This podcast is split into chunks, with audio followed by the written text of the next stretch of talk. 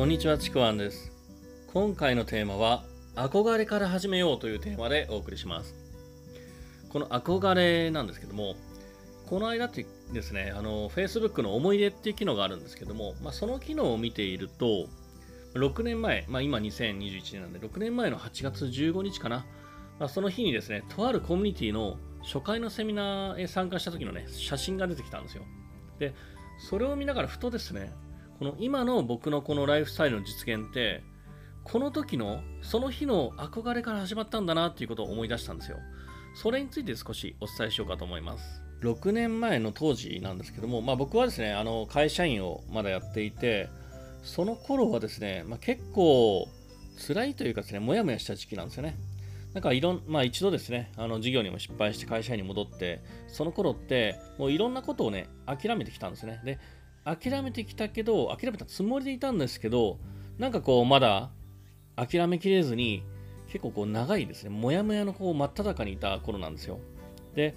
その頃にこうなんでしょう、わずかに残った諦めきれない思いっていうのを何かどうかできないかな、出口を見つけて、まあ、参加したコミュニティだったと思うんですね。で、その初回のセミナーっていうのが2015年の8月だったんですよ。で、今、この6年後の今でも強烈に覚えているのが、ま、実はセミナーの内容ではないんですよね。セミナーの内容ではなくて、その時僕感じた僕の感情なんですよ。その感情っていうのが、そのセミナーというか、そのプログラム、コミュニティを企画、主催をしている人たちを見て、その人たちを見ながら自分が参加者として座っている自分ではなくて、主催をしている側に行きたい。あちら側にいる未来が欲しいっていうですね、そんな強烈な憧れをまあ、憧れがですね、憧れの感情が出てきたのを、本当ね、今でも覚えているんですね。もうそれだけかもしれません。で、当時の僕っていうのは、もう自分のゴールを見失っていた時期なんですよね。会社員としてのゴールもないし、個人とし個人としてのゴールもね、もう見えなかった時期なんですよね。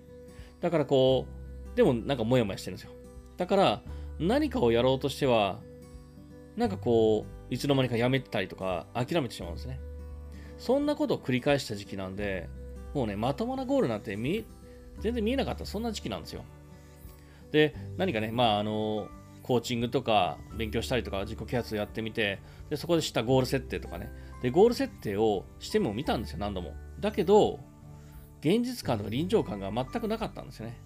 だから、このゴール設定をしても、なんか形だけで、じゃあ現実にどうにかなるっていうか、全く形にならない、そんな状態だったんですよね。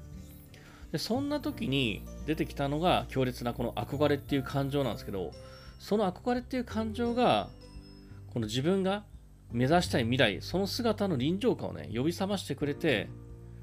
これからの自分今この瞬間からの自分はその憧れを実現させるっていうこのゴールのスイッチが入った瞬間だったと思うんですよ。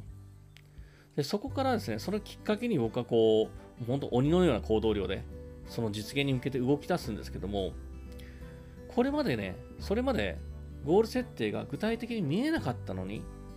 どうしてここで憧れの、憧れっていうことがゴールのスイッチにつながったんだろうなっていうふうに考えてみたらね、こういくつか見えてきたことがあるんですよ。それがですね、あの、まあ、これまで、これまで、それまでですね、それまで何度かね、やっぱゴール設定をしてみたんですよ。でも、なんかこう、言葉の上で遊びというか、そのまあ、その時感じた憧れに似たようなことの実現っていうのをゴール設定してみてたんですよ、実は。設定をしてたんですよね。でもそれってなんかね、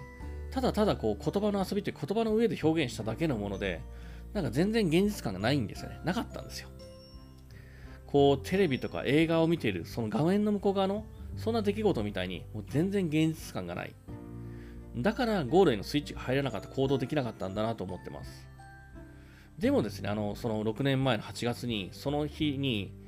憧れのライフスタイルをもう実際に実現して、それを送ってる人たちに実際に会って、そして話して、そんなリアルの感覚が、自分の中で臨場感が生まれたんですよね。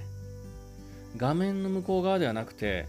自分も同じ世界にいて、でそれ夢物語とかではなくて、現実的に実現可能な出来事であって自分でも実現できる世界なんだっていうのを認識できたこともう頭の健在意識でもそうだし多分無意識でもそれが認識できたんだと思うんですよねそれがゴールへのスイッチが入った、まあ、一つの理由なんだなっていうふうに僕は思ってますでこうしてね思い出すと、他にも見えてきたことがあるんで、ちょっとですね、別の音声でもう少しこのテーマをね、掘り下げていこうかなというふうに思います。というわけですね、えー、今回は、え、以上にしてみようと思いますが、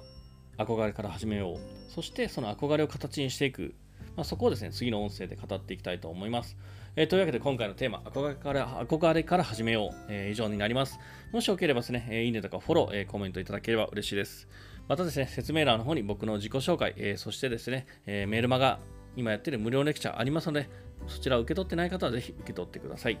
では、最後までありがとうございました。ちくわんでした。